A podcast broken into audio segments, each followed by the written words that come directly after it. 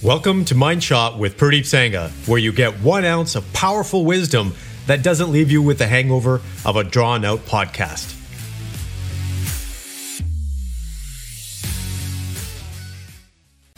Good morning, mindful alpha males. Welcome back to another episode. Hey, let's talk about who you are.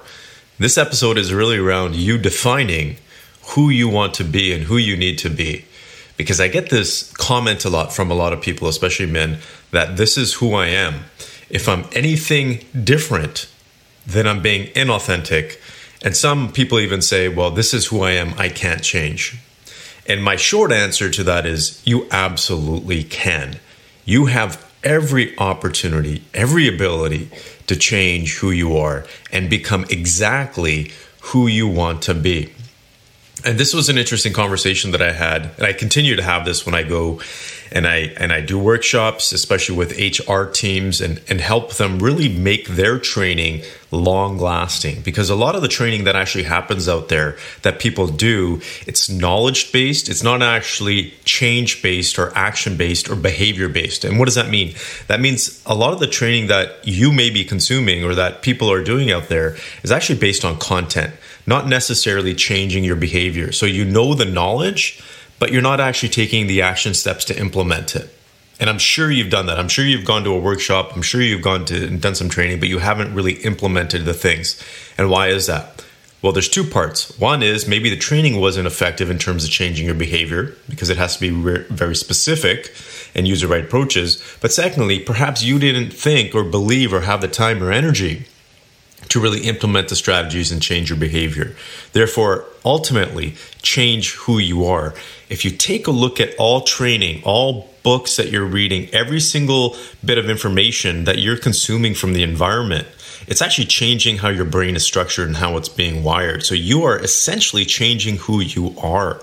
So if you think that you can't change yourself, you absolutely can. And it's been shown by neuroscience because your brain, the connections between your neurons, your synapses change. Your neurons actually change. The way your neurons fire actually change when you consume new information and learn new things. Now, when you implement the things, they actually change even more and more dramatically because then you're actually carving out patterns of behavior that just gets hardwired into your brain. But, you know, I, as I was mentioning, in terms of the training that I do with HR teams, I see this quite often where people use personality profiles, and, and perhaps you've used one yourself, and they'll either pigeonhole you in one particular category or another, but then they'll also give you a caveat to say, hey, look, well, you know what, you're not exactly like this. There's some deviation, and we don't want you to feel like, you know what, this is exactly who you are. But just by telling someone that they're this type of personality, whether it's a Myers Briggs or a DISC profile, you're basically pigeonholing them. And a lot of people you'll see say, mm, yeah, this is who I am. Or they'll take a look at the other person and read their profiles and be like, yeah, that's definitely like you. And what ends up happening is you pass judgment that sticks. And I hate those personality profiles. I do them just for a simple awareness exercise, but then I tell people to rip them up and throw them away because they mean nothing.